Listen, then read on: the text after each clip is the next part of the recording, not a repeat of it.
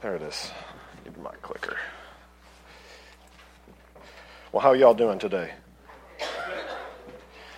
Good. So every once in a while, uh, you you come. Well, I think a lot of times people come to church and they want like a, a good uplifting message. I hope that that's what this is going to be, but at the same time, if you're familiar with the Book of Lamentations, there's no promises today. Um, but I, I believe by God's grace it will be. So, why Lamentations? Why are we going to talk about this? I, I, think this is super important for our society, for where we're at as a culture. Maybe, maybe for where you're at personally, even. I, I don't know. I, I know some of you are going through some hard times. And, and, and, and here's the point of that if you're not going through a hard time right now, if you've lived long enough, you know that you will be or that you once were. Uh, I think for all of us, and, and any of us, those of us who are, who are younger, who have experienced less, less life as a whole, uh, look around you and find somebody who's, who's got a little bit more gray than you or a little less hair than you, and they'll, they'll tell you the same thing. Like, if you, if, if you don't think that you're going to experience hardship, then, then just wait because it's, it's inevitable. And so it's very important for us as a church, uh, as Christians, as a body of believers, to talk about uh, some of the negative things in Scripture, to talk about and to wrestle with some of these things like, God, why are you allowing this to happen? Uh, how is this happening? What, what's going on here? And so the book of Lamentations is going to start us down that journey. This book was written by, uh, most scholars believe and, and, and, agree that Jeremiah, as far as the manuscripts, we don't have anybody who signed their name to him like you know Paul did in, in his New Testament letters.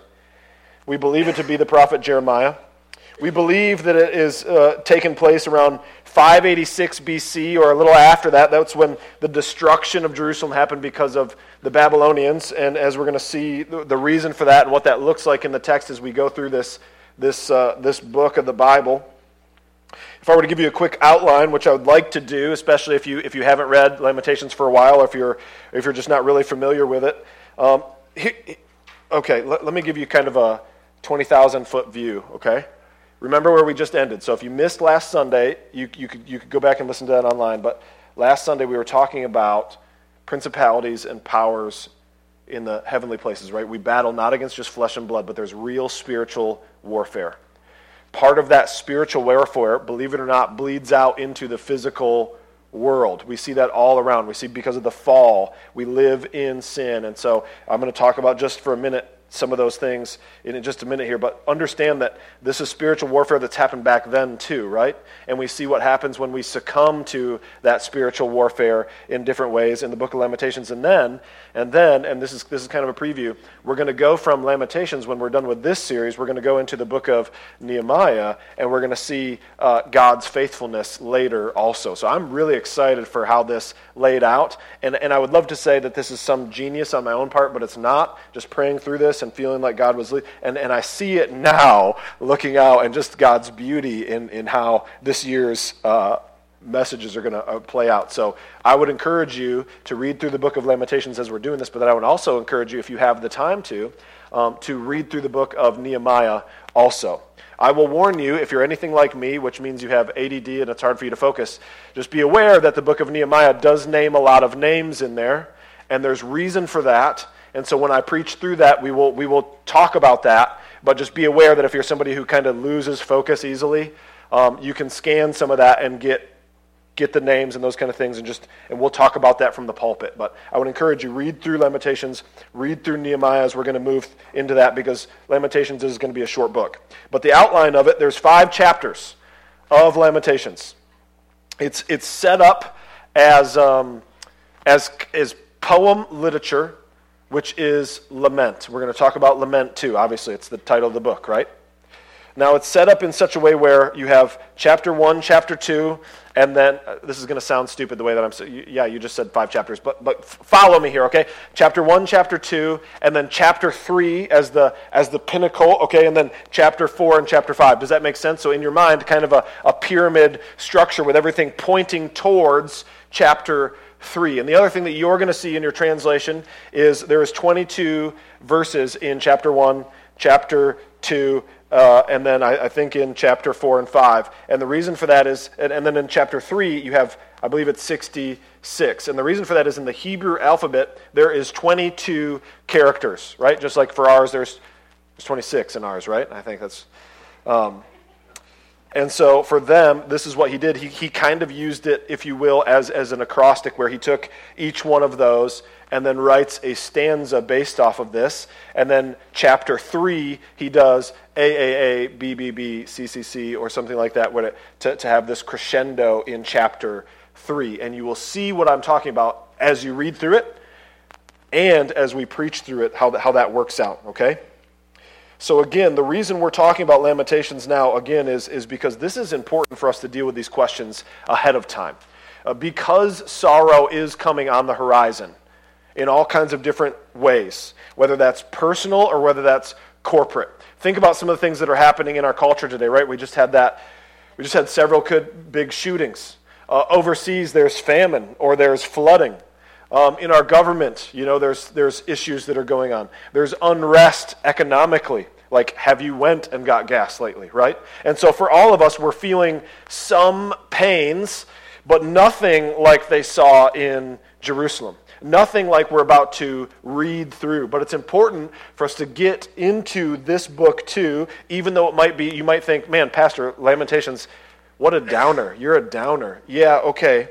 I'm going to try not to be, but we have to understand the state of where they're at, why they're where they're at, what is happening to them. And also, we're going to see God's grace, God's faithfulness, God's justice, His mercy, God's omnipresent, omniscient control over all these things. Okay? And so, it's okay for us to be in a season of life we, we tend to come in to church. How's it going? You know, oh, it's going good. And that's the only acceptable answer. No, it's not always good. And we have to wrestle with these questions about God, how are you doing this? Why are you doing this? If you're faithful and true, it's the very old question if God is good and if God is powerful, then why do bad things happen? Because if he was good, he would stop the bad things. That's what we say. Or if he was powerful, then he'd stop the bad things. And so if God is both good and powerful, then why do these bad things happen? Well, because we're not quite as good as we like to think we are. And so, as we go into the book of Lamentations, as, as hopefully you've turned there, chapter 1, I want to talk about this shock and awe that is going to happen in this chapter.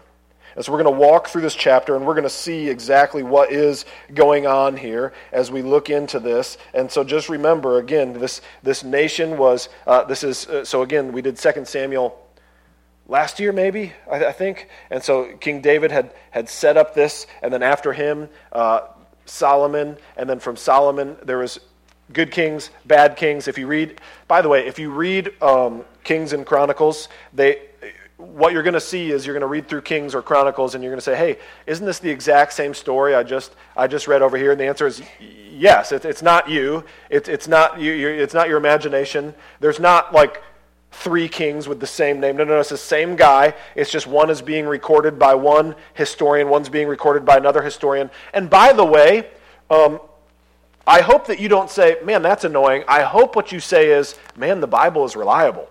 Oh, there are two different sources now telling me and saying the accuracy of what was being recorded in the history of Israel. And so, without further ado, let's, let's pray, and we're going to jump into the book of Lamentations here, starting in verse 1, chapter 1. God our Father in heaven, we just sang some songs to you.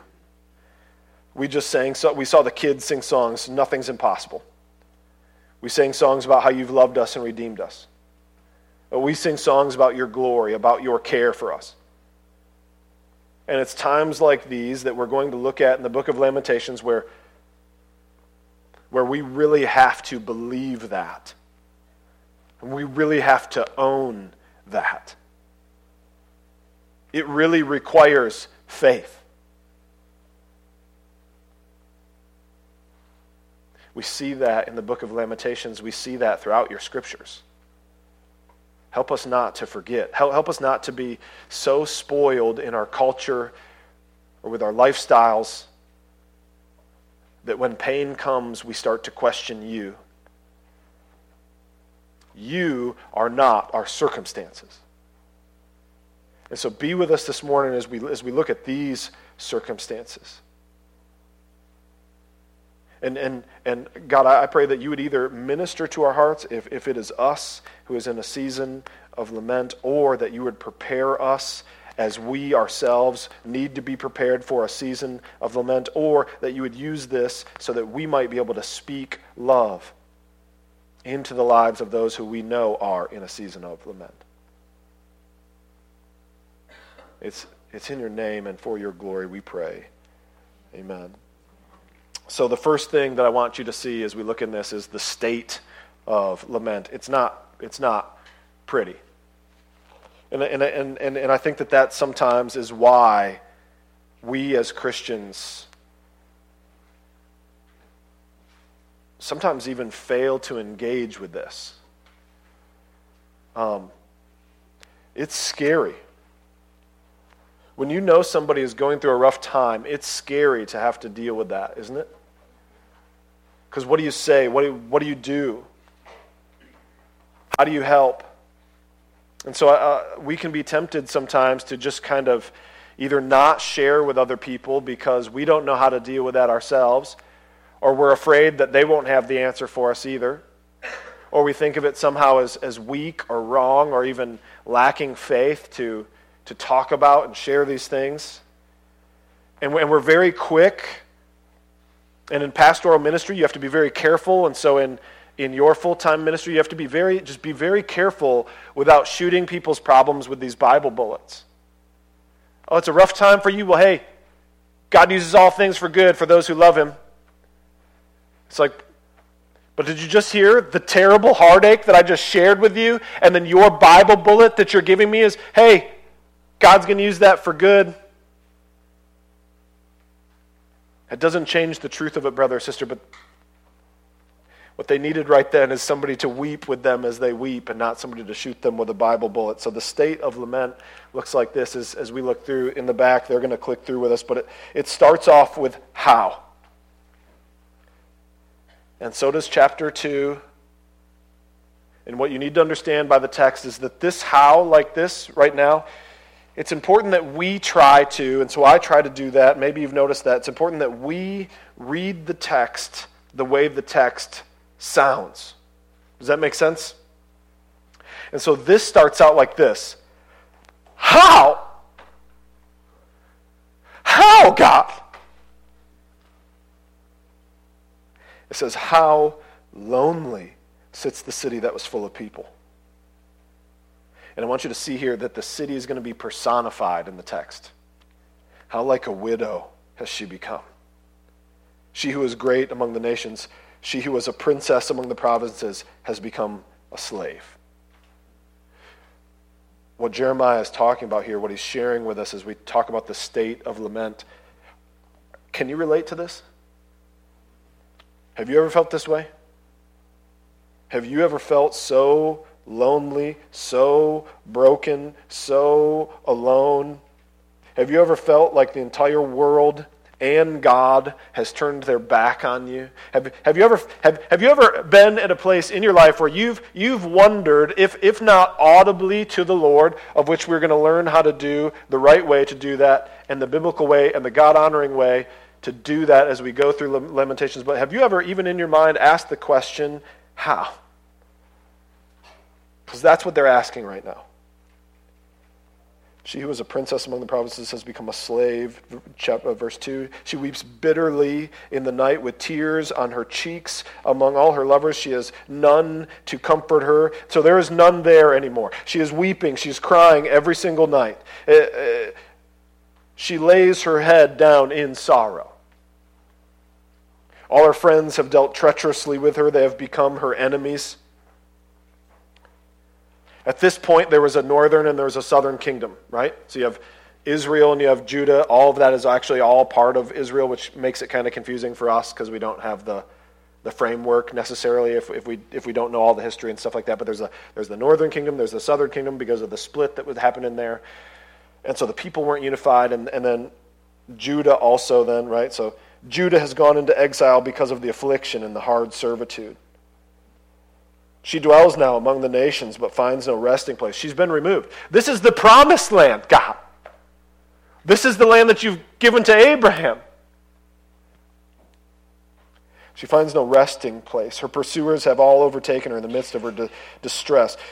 The roads to Zion mourn, for none come to the festival. All her gates are desolate. Her priests groan. Her virgins have been afflicted, and she herself suffers bitterly. Her foes have become the head. Her enemies prosper. Because the Lord has afflicted her for the multitude of her transgressions. Her children have gone away captives before the foe. From the daughter of Zion, all her majesty has departed. Her princes have become like deer, and they find no pasture. They fled without strength before the pursuer. Jerusalem remembers in the days of her affliction and wandering all the precious things that were hers from days of old. And we do that in our time of lament too. We think about the good old days. We think about how it used to be so wonderful. And we look at our state and we think, how in the world did it get to this. And now you understand why he starts this with how. With all those blessings, with all that fruitfulness, with all God's faithfulness, with all that goodness and glory of God dwelling with his people. And now they're at a place where they have none of that. They've been destitute. And so the state that we see of lament is one of sorrow and loss and desolation and loneliness. And you need to feel that this morning as we go through this text when her people fell into the hand of their foe and there was none to help her, her foes gloated over her and they mocked at her downfall. So you have to understand this morning that this is coming from a place of feeling absolutely and utterly alone. And I need you to hear that because there are people in this room that may feel this way right now. And if I'm speaking to you, I need you to stay with me as we're going through lament because at the end of this sermon, I hope to bring you at least a foundation for peace. So, the second thing that I want to show you then after the state is the cause. So, what is the reason for this lament? Now, you might say on the surface, well, here's the reason for their lament, Pastor. What a stupid question. The reason for their lament is they're destitute. All, the, all their wealth. You, I mean, do you remember the city and, and the, the temple? Do you remember? Listen, it, here, here's, here's some of the stuff that you need to hear. Go th- so go back and read about Solomon's building up of this temple and how wonderful it was, and how much time and effort and majesty was in this temple. Like things overlaid with gold. Gold. Gold and you'll see the great wealth and the majestic nature of all this and how far they've fallen. But what's the cause for this? The cause for their lament is not actually the, the, the, the symptoms. So let's look at the text. That in verse 8, it says, Jerusalem sinned grievously. So the author doesn't make us wait, neither am I. The cause of lament is sin. Now, I want you to hear something this morning. If you are the one who I just got done saying, hey, maybe you're in this dark state, you now might be mad at me.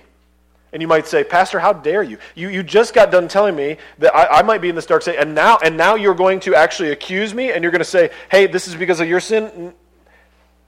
Maybe. But you have to also understand that it's because of sin. You, like, big umbrella, universal sin because of the fall, because we live in a fallen world, because there are others that also sin against us, that we can be in a place of lament, not because of any particular sin of ourselves. Now, for Jerusalem, we need to understand that the, the place that they're in right now, God sent the Babylonians to punish them because of their wickedness. Scripture, I'm sorry for this terminology, but Scripture says because they were whoring after these other gods. And Scripture uses that term because of its vulgarity and the picture that it gives to us for this. And so that's what they were doing for these other gods. And so God sends these people in to chasten them because of his love for them. And so, so your lament right now may not be because of your sin, a direct result of that, but it is, it is because of sin universal, because there is sin out there. And because of that, then, we live in a fallen world. And so we all experience lament. Or at least we experience the effects of sin. I'm going to make an argument for why lament and grief or sorrow or depression, why those things are a little different according to what I see in God's word. But so Jerusalem sinned grievously, therefore she became filthy. All who honored her despise her, for they have seen her nakedness. She has herself groans and turns her face away. Her uncleanness was in her skirts. She took no thought of her future, and therefore her fall is terrible. And again, there it is in the text she has no comforter. O Lord, behold my affliction, for my enemy has triumphed. The enemy has stretched out his hands over all her precious things, for she has seen the nations enter her sanctuary. This means not only physically was Jerusalem ravished, but spiritually she was ravished. What we need to understand by this is the, the depth of. Listen, um, please don't do this, but you can steal all my money. You can steal my car. Uh, you can steal my stuff, but you cannot take my life in Christ, right? All Christians can say that. All of us. All of us can say that, right? Take everything out of this world. You can't take Christ. That's our spiritual foundation, right? The Jews at this period of time don't have the New Testament. What they have is the temple. The temple is a sacred space even they are not allowed to enter in, only the high priest, right, into the Holy of Holies. What has happened here is these Babylonians, these pagans, these Gentiles, these unclean, these serving false gods, these those people have come in and not only taken all their stuff, taken their princes, taken their princesses, taken their wealth, ravished their country, taken their produce, not only taken that, they have went into the sanctuary. They have desecrated God's place. They have went into the inner chambers. And they weren't smitten dead. And now you can look at this and you can understand again why Jeremiah is like, how?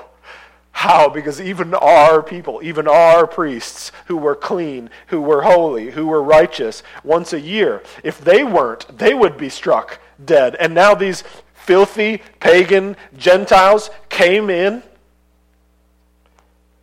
And so these nations, they've entered the sanctuary, those whom you forbade to enter your congregation. All the people groan as they search for bread. They trade their treasures for food, revive their strength. Lord, he says, Look, Lord, and see, for I am despised. See, the cause for their the, the symptoms are the loss of these things. The cause, the root, is sin. Sin brings shame. Sin brings defilement. Sin brings destruction. Whether it's national sin, whether it's familial sin or whether it's personal sin. We think to ourselves when we're engaged in something like that hey, this doesn't affect anybody else, this just affects me. And you could not be farther from the truth. Sin is like a poison or like a cancer. If it's not cut out, if it's not dealt with, if it's not remedied, it is only going to grow and it is only going to get worse and it will only cause more and more pain and destruction and defilement and regret and sorrow. And so the cause of lament ultimately is sin.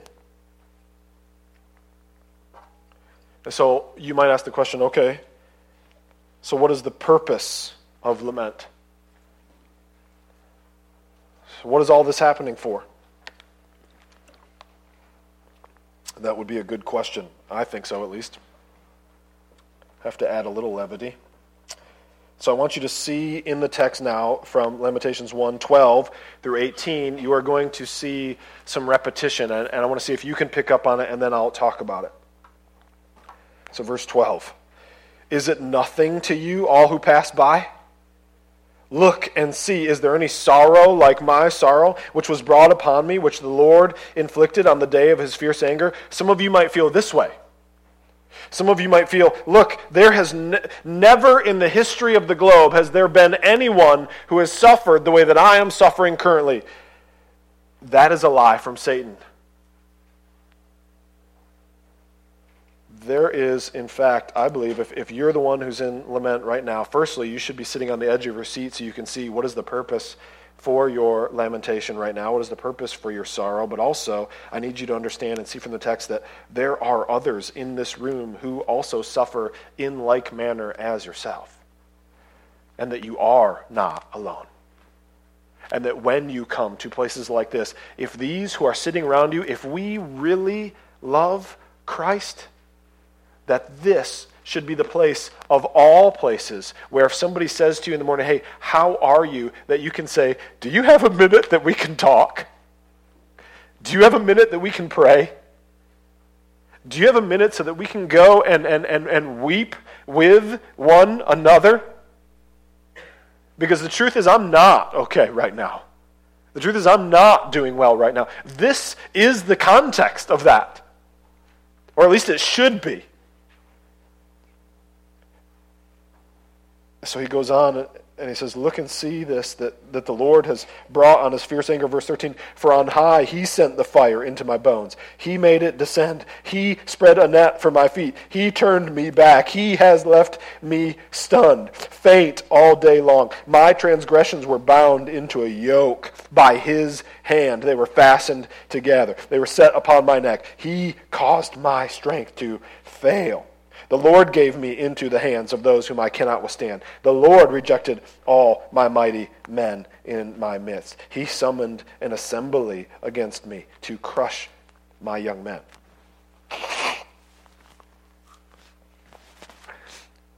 He says, The Lord has trodden as in a winepress the virgin daughter of Judah. For these things I weep, my eyes flow with tears, for a comforter is far from me. There it is again no comfort found, no one to be there, no one to revive my spirit. My children are desolate, for the enemy has prevailed. Zion stretches out her hands, but there is none to comfort her. The Lord has commanded against Jacob that his neighbors should be his foes. Jerusalem has become a filthy thing among them. Verse 18. Here it is. The Lord is right, for I have rebelled against his word. But hear, all you peoples, and see my sufferings. My young women and my young men have gone into captivity. So I mentioned before we read this that there was some repetition. Did you see it? Because here, here's what I saw the repetition was who has done this? God has done this. Scripture tells us that our God is a good God. He is a powerful God. He is a merciful God. He is a loving God, but He is also righteous and just and holy. And He disciplines those who He loves. And the hope that I hope that you see in this text, the purpose of lament is in the first part of verse 18. The Lord is right, for I have rebelled against his word. What we are to recognize, what Jerusalem is to recognize, is that God is not to be trifled with, and that he is the one who can both bring good as well as bad, and he is the one who can reconcile those, and only him. So, yes, God in the text is the afflictor. And, and, and in our modern day, name it, claim it, rosy colored Christianity, this is off putting to us. What, Pastor, what, what do you mean? What, what, what do you mean God is the one who has sent them? What God has afflicted them? God has turned his back on them. God has left them. God has made them faint. God has bound them up. I want you to see in verse 14, my transgressions. Who does this sound like to you? Think through your Bible knowledge. There's the word right in there. My transgressions were bound into a yoke by his hand. They were fastened together. They were set upon my neck. He caused my strength to fail. Who gives a new yoke? Christ. In fact, he says, Take my yoke upon you. So, whose transgressions were this yoke? Theirs. Ours. And so the purpose of lament is the name of the sermon. The purpose of lament is to bring us to shock and to awe. The purpose of lament is to bring us to a place where we call out to God again.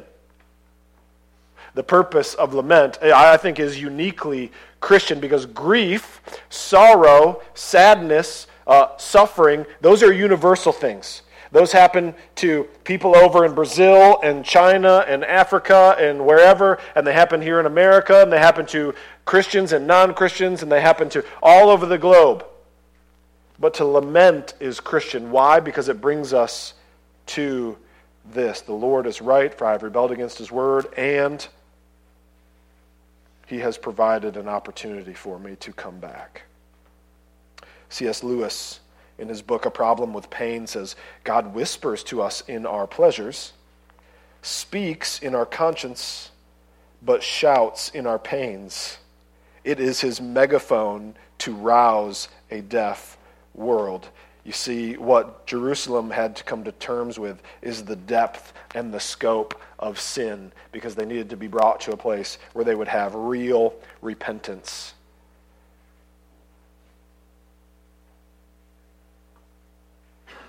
And I hope that that brings you hope, knowing that sorrow and sadness is for a purpose.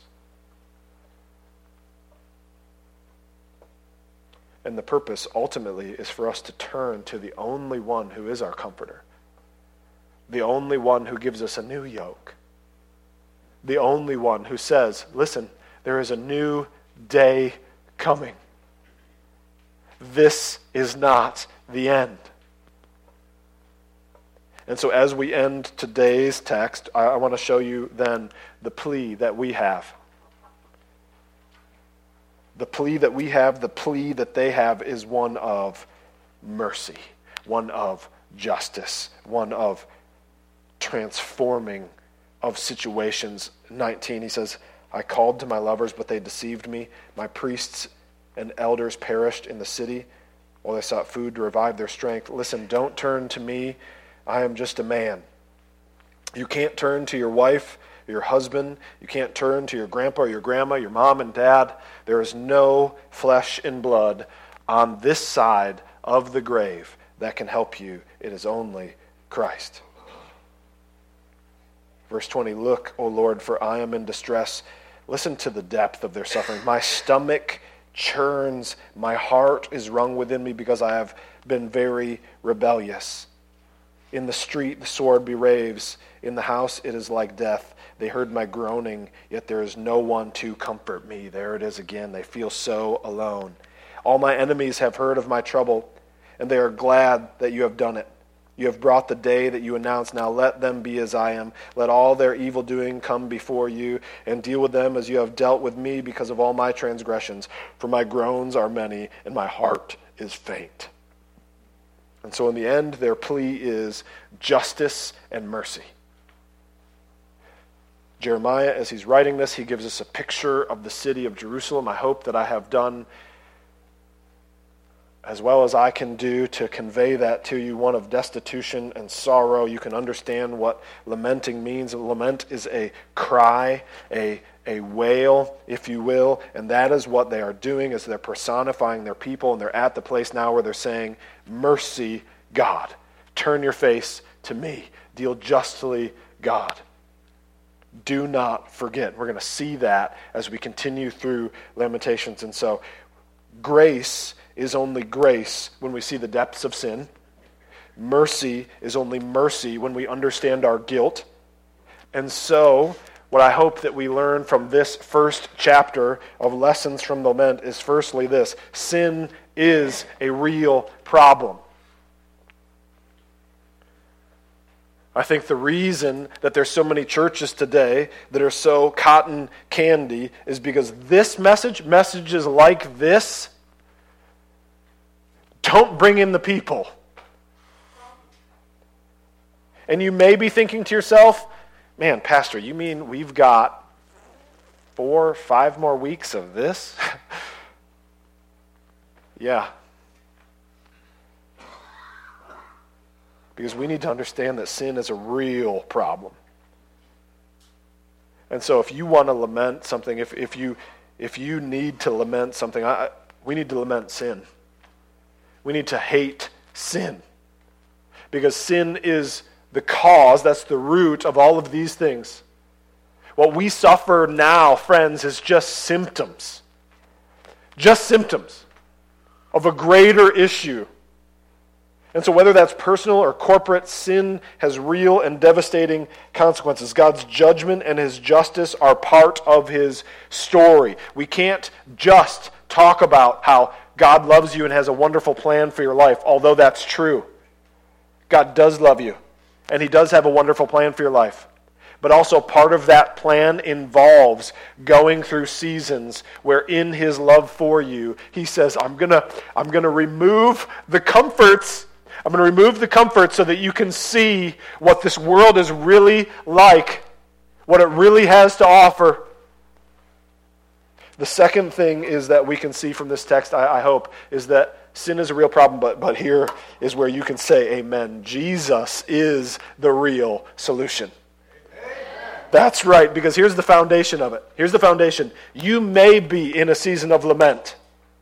But if you have Christ, you are not lost. You are never lost. You have something greater than the temple, of which no thief can steal, no warrior can destroy. You have Christ. You have been purchased. You have been redeemed. You have been renewed. This is not your home. And so, yes, you may be going through a time of darkness. Yes, it is okay. And as we're going to see, we're going to learn the biblical way to complain. Yes, there's a biblical way to complain. But God, Jesus, is the answer reconciliation through Christ is miraculous because he brings forgiveness. And it starts with confession. You are God, I am not. You are holy, we are not. You have standards, we have fallen short. If we confess our sins, he is faithful and just to forgive us our sins and to cleanse us from all unrighteousness. Maybe that's what you need to do this morning.